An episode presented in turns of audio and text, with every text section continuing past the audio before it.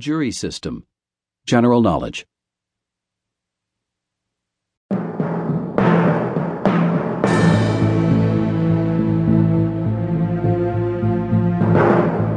When someone accused of a crime goes to court, a decision is made on whether they are innocent or guilty.